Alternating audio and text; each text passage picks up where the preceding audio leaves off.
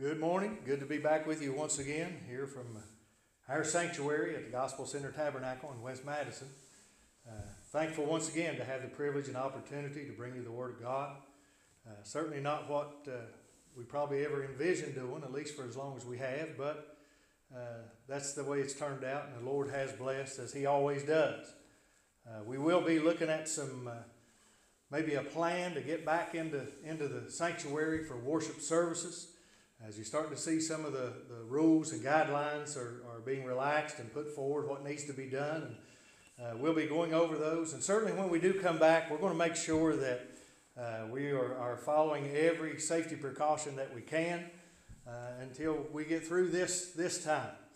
Uh, but we thank God for His blessing, for uh, always being with us. He said He'd never leave us nor forsake us. And uh, if you've been a Christian even for a short period of time, you found that to be true, that He's always there with you.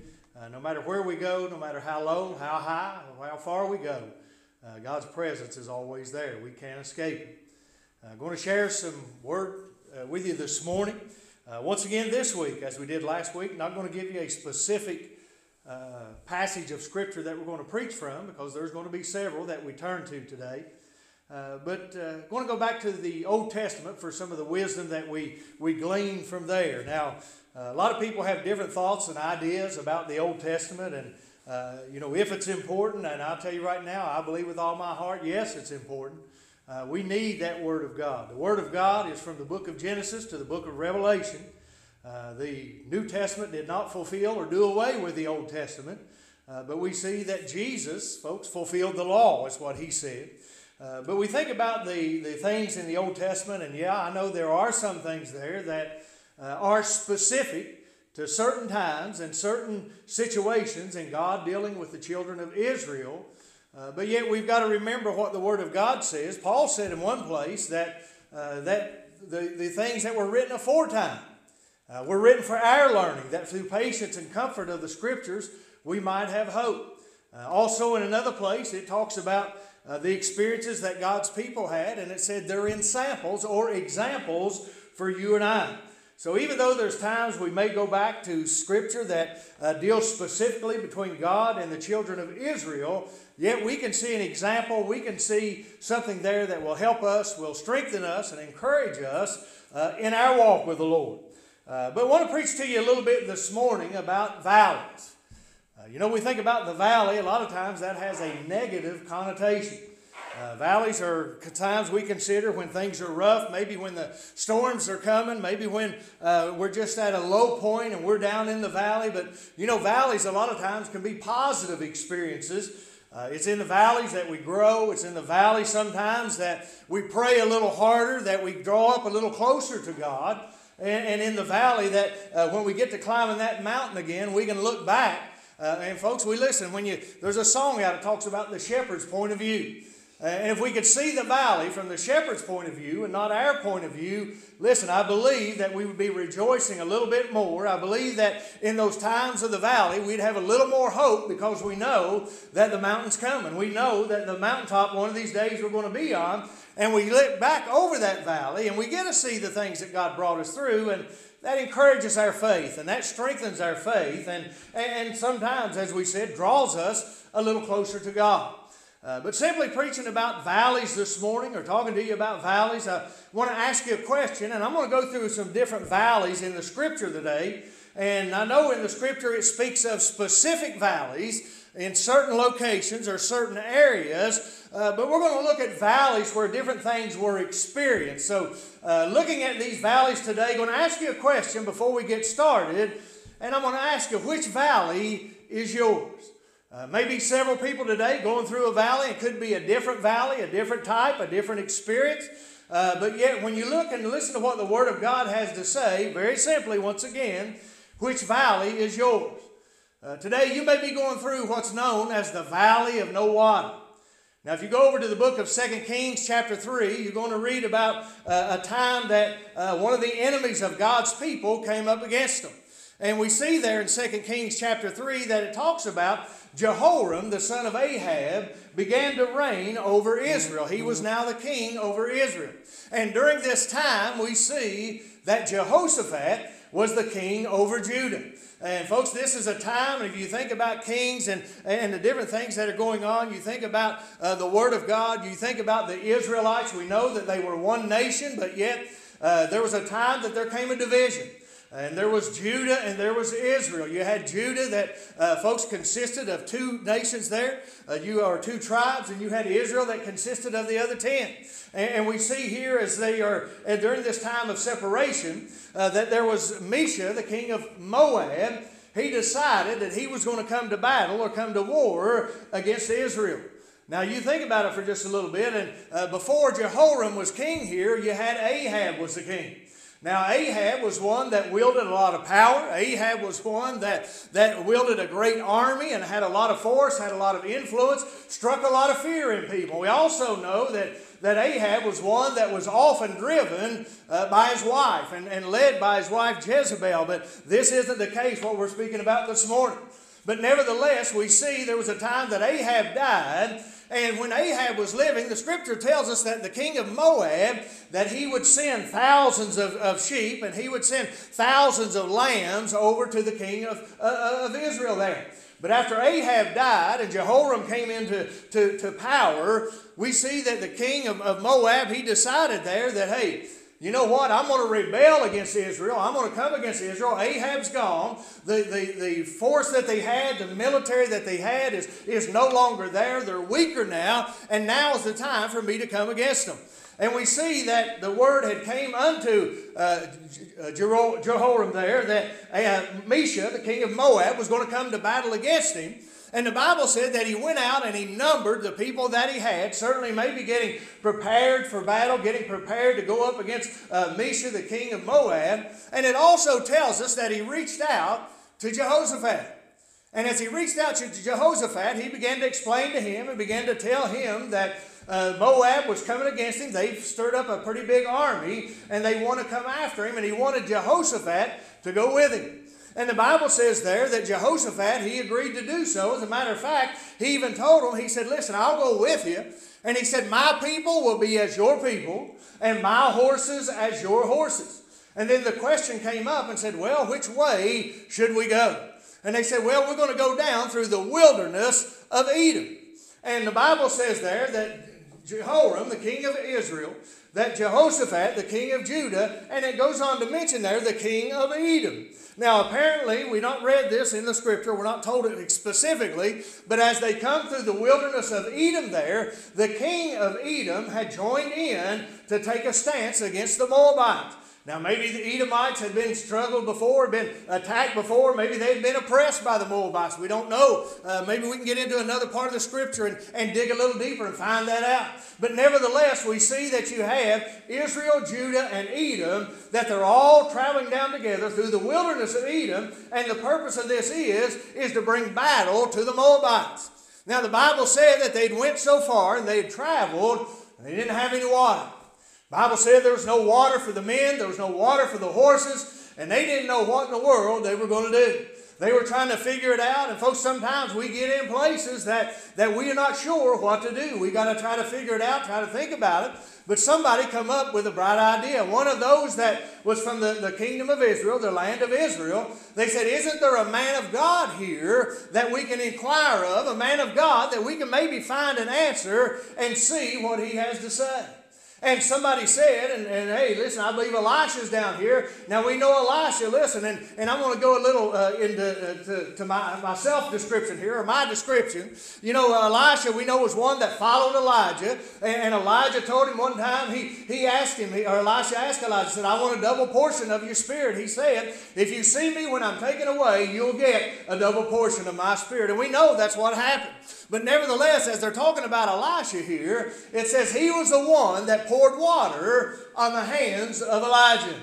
Now, the Bible said that they went to Elisha and they, they inquired of him, and he came to, to uh, Jehoram there and he said, You know what? And I'm going to put this in my words, I'm going to paraphrase here uh, Jehoram, I don't have any respect for you. I don't have any, any uh, allegiance to you or any loyalty to you. And if it wasn't for Jehoshaphat, I wouldn't even give you an answer. If it wasn't for Jehoshaphat, I wouldn't agree to seek God's will. But because of him, I'm going to find out what God has to say. Now, the Bible tells us there that Elisha asked for them to bring somebody to, to play a little music, a little flute or whatever you want to call it. And, and as they played the music, listen, a, a revelation or God revealed unto Elisha what was going to take place. And he told them there, Elisha looked to him, he said, What you need to do is dig this valley full of ditches. He said, You're not going to see wind, you're not going to see rain, but listen, water is going to come.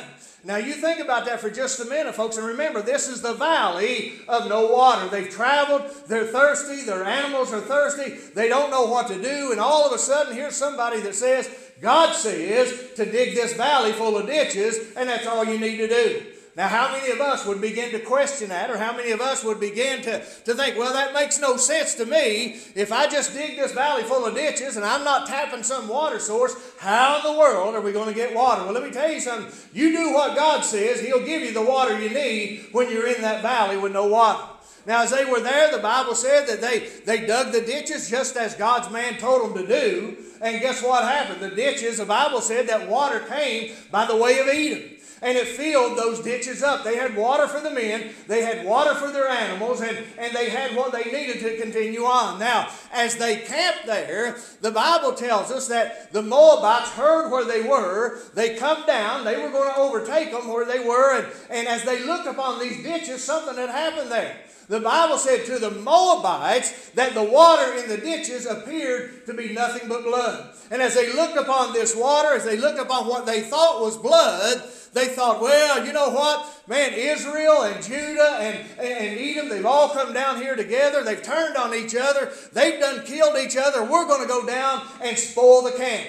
And as they started down, we see that the Bible said the armies of God's people, the armies of Israel, uh, of Judah, and, and of Edom, they rose up. And guess what happened to the Moabites? They turned and began to run away. And the Bible said that they, they followed them all the way into their city and they defeated them there. And let me tell you something. And when they got down to where there was no water, listen, they just listened to the Word of God. Not only did God give them water that they need for sustenance, but God also made a way to use that water as a tool against the enemy. Listen, sometimes we go through that valley of no water. Sometimes we get to that point, and listen, I'm not talking about a physical thirst. I'm not talking about that, that cool, refreshing water that, that cools the tongue, but I'm talking about a spiritual thirst, folks. And we'll get in that valley of no water in our walk with God. We'll get in that valley of no water and, and sometimes in our journey along with the Lord. And what we need to do is seek the face of the Lord, do what God says, as, as, as crazy as it may seem, as, as as it may not make any sense to you and I, but if God says to do it, we need to do it. And maybe you're in that valley of no water today. Just seems like in your walk with God, you're just walking in dry places. You're just walking in place. Your soul is parched. You need a refreshing. Well, let me tell you something. There's nothing like that water of life in Jesus Christ. He told us to come unto Him and we could take of the water of life freely. He told us that salvation would be as a well of living water springing up within our soul. If you're in that valley, valley of dry water today and you're unsaved, let me tell you something. The greatest refreshment that you can get is that living water, Jesus Christ. And if you're in that valley of no water today and you're a child of God, listen, seek God's face, obey God, do what God says. And let me tell you something. He'll give you ditches full of water. Dig those ditches. It might be by digging in and praying a little longer. It might be by getting into the Word of God and studying a little bit more. It may be just getting off to yourself with God. Dig those ditches so that God may fill them with water. The man of God said, Dig this valley full of ditches, and you'll see water. If they hadn't dug the ditches, folks, they'd have never got the water.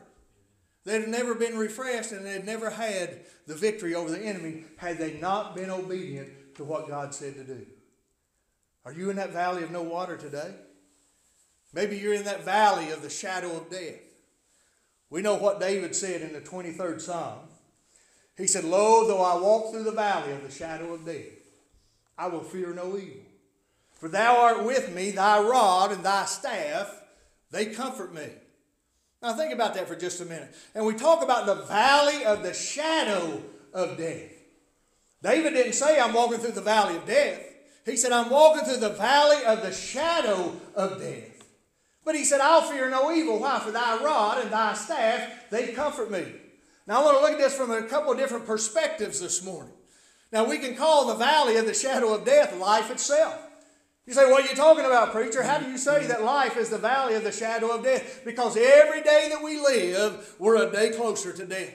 Every breath that we draw, we're another breath closer to the last one that we're going to draw. We're living and existing through the valley of the shadow of death. Folks, as, as wonderful as life can be sometimes, as, as much as we like living life as, as often as we do, the sad truth is that one of these days, death is going to come. Hey, if we don't go by the way of the rapture, we're going to go by the way of the grave. We know that nobody knows what tomorrow holds. We know, as James said, our life is just a vapor that appears for a little time and vanishes away. So, in a sense, we're walking through the valley of the shadow of death.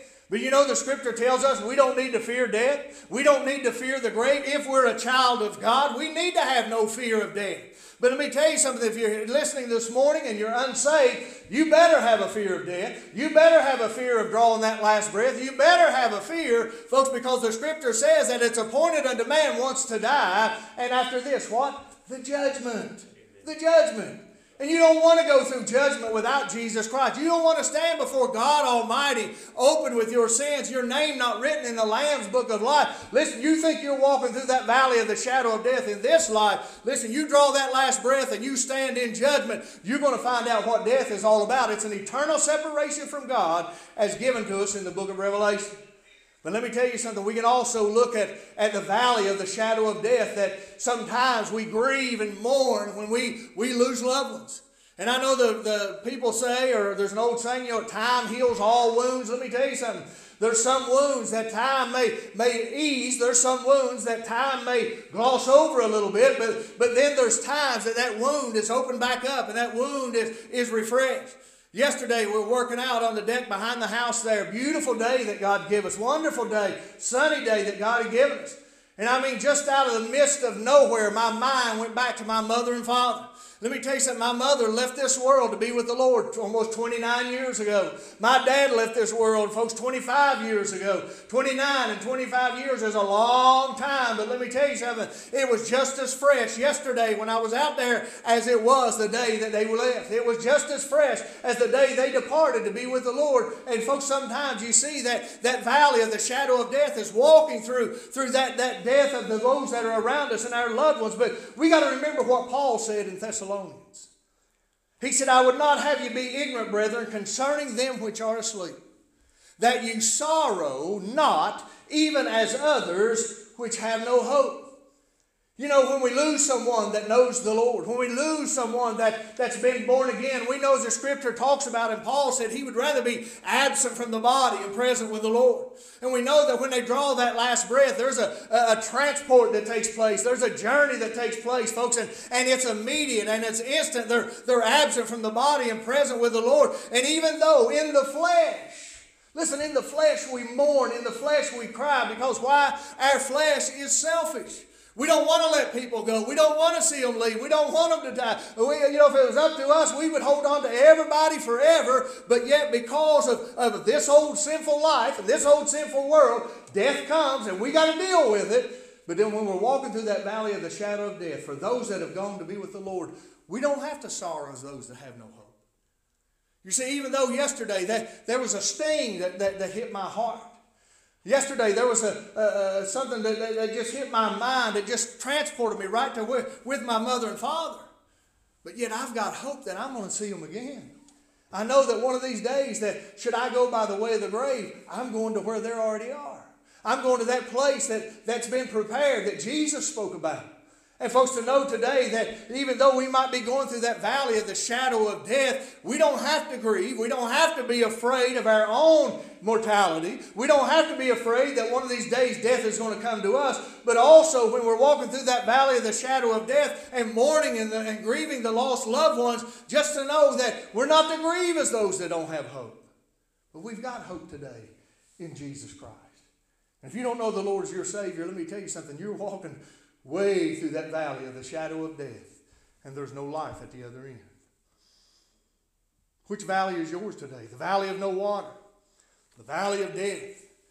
How about this one? The valley of dry bones. Very familiar passage of scripture from the book of Ezekiel, chapter 37. We know Ezekiel speaking there, and he said, The hand of the Lord was upon me, and he carried me out by the Spirit of the Lord to a valley. And when he got to that valley, you know what he saw there? The Bible said, draw, uh, dry bones. The, the Spirit took him out, set him down right in the midst of this valley, and all he could see was dry bones everywhere, skeletons laying everywhere, nothing but death. And then a voice came to him and it said that the, the Lord asked him, said, Son of man, can these bones live? Can these bones live? Any of us looking at that situation say, man, their time is over, it's past, there's no life it's going to be a about and the Bible says there that Ezekiel said, Lord, thou knowest. And he gave Ezekiel some instruction there. He said, What you need to do is prophesy unto these bones. And he said, If you prophesy unto these bones, I'll cause breath to enter them. I'll bring sinews upon them. I'll bring flesh upon them. And, the Bible says there that, that Ezekiel began to do that. He began to prophesy to these bones. And you know what happened? Man, they began to rattle and they began to shake and they began to come together bone to bone. And then after that, sinews came upon them and then flesh came upon them. But the Bible tells us there that what? They had no breath. There was no life in them. Even though they appeared to be alive, there was no life in them. And he told Ezekiel there, he said, Prophesy unto the wind to breathe unto these bones, breathe unto these, that they may live. And the Bible said the wind came, matter of fact, breath came, they lived, and they became what? An exceeding, an exceeding great army. And we see here, folks, there's nothing that's too hard for God. There's nothing that's impossible for God. Matter of fact, the Word of God says, all things are possible with Him. But we see here, folks, maybe you might be one of those that's in that valley of dry bones. Uh, maybe you had a walk with God at one time, may have been a close walk with God. Maybe even one that sang the songs of Zion, one that taught the Word of God. Maybe even, folks, let me tell you something, believe it or not, they're out there. There's people that used to preach. There's people that used to pastor. And let me tell you something God hasn't changed. So you tell me why it's not going on anymore. I'll tell you, there's a difference in the person. And we think about it today. Maybe you're in that point, you're in, in that valley of dry bones, and, and they're just feeling no presence of God. You're not feeling any, any movement of God in your life. Well, let me tell you something. You know what you need to do? Seek God's face. Do what God says, and He'll stir you up. I believe that with all my heart. Listen, He'll, he'll put the excitement back in you, He'll put the, the, the, the desire back in you, He'll put the life back in you that's needed, and you won't be just a rack of dry bones out here, but you'll be a living, breathing, child of God. Folks, let me tell you something. So many times we look around and we say, well, you know, God's through with that one, God's through with this one, and God's done with that one. It ain't that God's through with them, we get through with them. That's right. We get tired of them. And folks, let me tell you something. I believe with all my heart, God is the one that called them to into his marvelous light. God is the one that convicted them and drew them to himself. You think God didn't know what lay ahead in their life? You think God didn't know where they would be today instead of where they were used to be? Well, let me tell you something. God knows where you are. God knows where you're going. God knows what you need. And maybe you're in that valley of dry bones today. You need to be shook up. You need to have that flesh stirred up again. Have that breath of life. Have that Holy Spirit breathe on you once again and well, you can be a part of that great exceeding army of God. Which valley is yours? Valley of no water, the valley of the shadow of death, the valley of dry bone. Maybe it's the valley of praise. I told you, not all valleys are negative. Not all valleys are bad.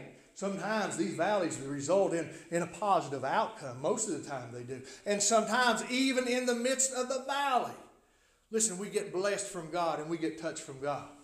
We see another point. Let's go back as we were preaching to you about there in the first one, Valley of No Water, about a man by the name of Jehoshaphat. We see that Jehoshaphat, word came to him that here's those Moabites again. Here's the Ammonites. They've all joined together and they're going to come down against Jehoshaphat. And the word comes to Jehoshaphat, a messenger comes and said, Hey, Jehoshaphat. Now, I, I'm using my words here, paraphrasing. Hey, Jehoshaphat, listen, the Moabites and the Ammonites, they have joined themselves together. They're a great multitude, they're a great army, and they're coming down to destroy you. Now, think about this for a minute. And, and you see Jehoshaphat say, Well, what have I done? You know, a lot of times the enemy will come after you and I, and we don't have to do anything. All we have to do is be doing what God would have us to do. All we have to do is be doing, being faithful to God. We don't have to be uh, provoking the enemy. He's going to come, folks. The devil, as a roaring lion, walketh about, seeking whom he may devour. Listen, he's our enemy, is what the Scripture says, and he's going to do everything that he can at any opportunity that he can to come against you. But oh, aren't you glad today that the Word says, "Greater is He that's in you than he that's in the world." But nevertheless, the word come to Jehoshaphat there. And you can imagine sometimes God's people getting stirred up and, and getting a little angry. Said, well, you know, God, these Moabites, these ones that you wouldn't let us to destroy way back when they were journeying to the promised land. These ones that you turned us in a different direction. They've been nothing but a thorn in our flesh, nothing but troubles and trials. But yet, even we see in the midst of that, that Jehoshaphat does what? The Bible said that he sought himself or set himself to seek the Lord and he proclaimed a fast. Set himself to seek the Lord and proclaimed a fast. And folks, while all of God's people were seeking the Lord, while all of God's people were participating in this fast, the Bible says a spirit came upon a man by the name of Jehaziel. And when the spirit came upon Jehaziel, he had the word of, of God. You know, a lot of times we read through the scripture that when the word of God was given, man didn't like it when the word of God was given, man would go against it. Matter of fact, we think about dear old brother Jeremiah, as faithful as faithful could be, but many times his own people, his own countrymen, his own family would turn against him simply because he gave them the truth. But yet we see here that the word of the Lord comes to Jehaziel and he has a message for God's people. And he, he tells them there, Be not afraid. Listen, be not afraid or dismayed by reason of the multitude. Now you think about this for a minute. Here we have Jehoshaphat and, and his people, and you've got these two nations that have joined together that are coming against them, a great multitude of people, but yet God says, Be not afraid or dismayed over that multitude. You know, the scripture tells us that there's be a time that one will put a thousand to flight, ten will put ten thousand to flight. Listen, we, with you plus God, or let me rephrase that God plus one is a majority. When we've got God on our side, it doesn't matter how big the multitude is. It doesn't matter how great the obstacle is. If we will seek God's face, set our face and seek God's face, listen, He has the word that we need to hear. And we don't have to be afraid or dismayed or discouraged or depressed and all humped up in a corner somewhere in the fetal position, not knowing what to do, because God is going to take care of us. And He said there very simply, Be not afraid or dismayed by reason of the multitude. Get a hold of this. I, I can't read these words without thinking about Brother Melvin Campbell. That said, the battle's not yours, it's God's. See, that's where we mess up a lot of times. We think it's our battle. Listen, he said, Come unto me, that all you that labor and are heavy laden, and I'll give you rest. Take my yoke upon you and learn of me. My yoke is easy and my burden's light. And folks, He asks us to rest in Him. He asks us to depend upon Him. He asks us to trust in Him. But yet, sometimes when the enemy comes, the multitude may come, whatever the case may be, we feel like it's our battle and not God's battle. But it's just as the, the, the man of God said and, and gave the prophecy the battle's not yours, but God's. And get a hold of this. He said, You won't even need to fight. Now, that's something hard to understand, isn't it? Battle's not yours, it's God's. Matter of fact, you won't even need to fight. Now you think about this. He told them very simply there. He said, What? Set yourselves, stand still, and see the salvation of the Lord. Set yourselves, stand still, and see the salvation of the Lord. The three S's, folks set, stand, and see. If we'd follow that, that prescription sometimes, if we'd follow that way sometimes, we'd see God move in our life. And as Jehoshaphat began crying out to God, once again talking about the Moabites, he said, But, but nevertheless, Lord, we're going to trust in you, paraphrasing once again. And the Bible said that, that, that Jehoshaphat there asked him, said, Let's, let's uh, appoint some singers. Man, what kind of army is that? What kind of army is that? You're going to appoint some singers to come forward? Let me tell you something. Sometimes, listen, I have felt the presence and the power of God so great through singing. Because people that know what they're singing about, people whose hearts are in tune with God, let me tell you something. The Holy Spirit will bear witness with that and He'll bless it. And He'll bless you. But nevertheless, as it says there, it said that they appointed some singers and they began to what? Began to sing and to praise the Lord. Now, what were they doing, preacher? They were being obedient to what God said to do. And the Bible said that God set an ambushment against the enemy and they were smitten. Listen, they, they, what was the word? Hey, don't be afraid. Don't be dismayed over the multitude. Matter of fact, you won't even have to fight. The battle's not yours, it's God's. And just as it was said, it came exactly that. All they did was sing. They didn't have to fight. They didn't have to go to battle. God took care of the enemy, put an ambushment upon them, smote the enemy, destroyed the enemy. And you know what God's people were able to do? It said they went down and for three days, three days, they took of the spoil. They took of the things that were left. They took of the riches there of those that were, were, uh, were destroyed, that were smitten. And the Bible said on that fourth day, think about this for a minute, and they called it the Valley of Berachah. And it says, There they blessed the Lord. The Valley of Praise. How many times? Listen, we don't have a problem asking for prayer. We don't have a problem uh, calling up our friends, calling the prayer line, and, and, and asking for prayer. We don't have a problem standing up in the house of God, and we shouldn't have a problem. And asking people to pray. Let me tell you something. One of the greatest things that we could ever do for one another is pray. But yet, when God answers those prayers and God brings relief and God brings strength and, and God brings guidance and direction, God brings salvation to that lost one that you've been praying for, you know what? You need to praise Him, you need to give Him glory, and you need to give Him thanks. And when God comes to our rescue, remember the battle's not ours, it's His. And when we're able to enjoy that victory, listen, we might have some spoils that we, we enjoy for, for a little while, but we also need to give Him glory and give Him praise. Are you in that valley of praise today? Maybe you should be. Last thing I want to look at, and we'll close with this one. This is out of the book of Joel. Old Testament wisdom, folks, every one of these. The valley of decision. You go to the book of Joel and you'll read there in the third chapter. And if your Bible's like mine, it says there before the very first verse of the third chapter, Joel speaks about the day of the Lord. If you go down to verse 14, I want you to listen to what it says here. Multitudes, multitudes in the valley of decision, for the day of the Lord is near in the valley of decision. Maybe you're in the valley of decision today. Maybe you're at that crossroads, that point in your life that you've tried everything else and has never been satisfied.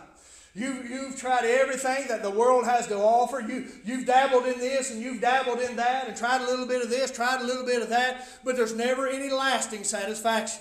You know, there's things that'll bring us a, a, little bit of joy for a short time in this world, but that, that earthly joy that, that, that fleshly joy, it always fades away. It doesn't last forever. There's only one way to get that eternal joy, and that's by making that decision for Jesus Christ. Maybe you're here listening today, hey, you, you've got to that point and you think, you know what? Uh, there's probably not even any sense in going on anymore. There's nothing worth living for. Well, let me tell you something. There's one worth living for because he died for you. He shed his blood on Calvary's mountain, hung between the heavens and the earth, because of his love for you, that you might be redeemed, that you might be delivered, that you might be given eternal life. And listen, everybody else may have turned their backs on you, everybody else may put you down, they may tell you you're worthless, but let me tell you something. You are worth today the price of God's only Son.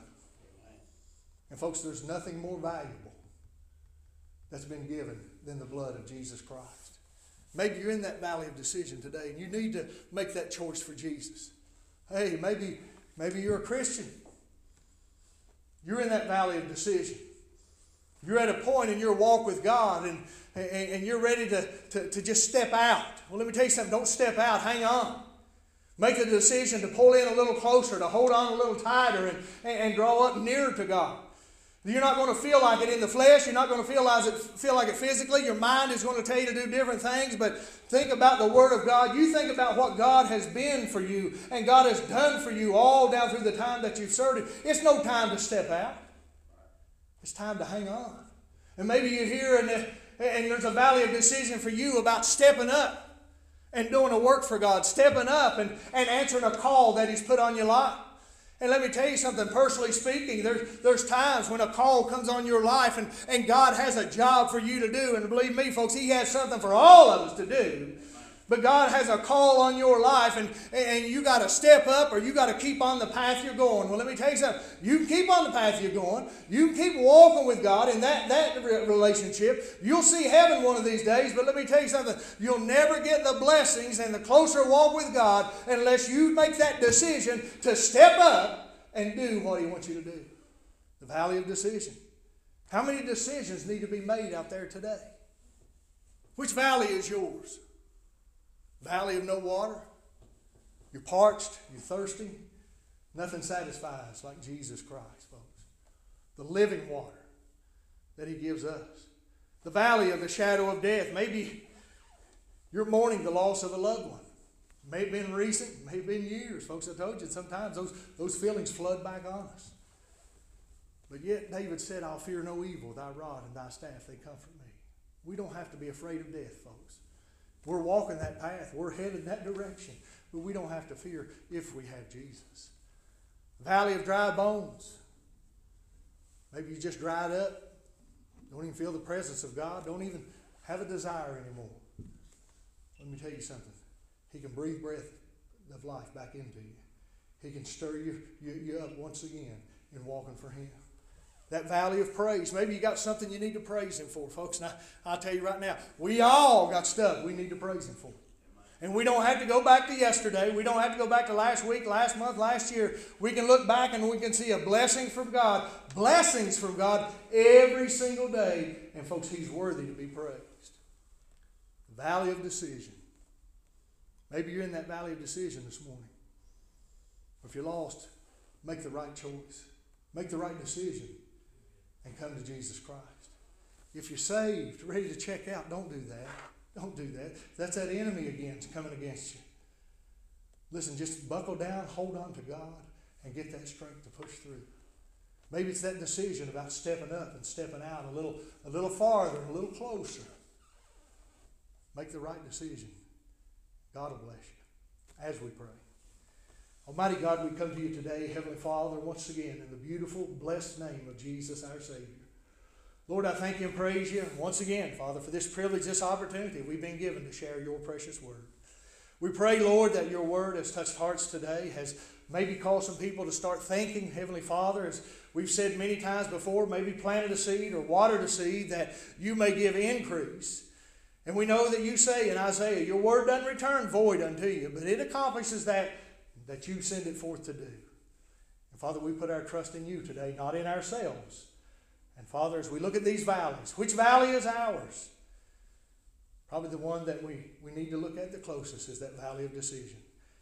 And God, I pray today that there's decisions made for Jesus Christ. Once again, we thank you, we love you, we praise you. In Jesus' holy name, and amen.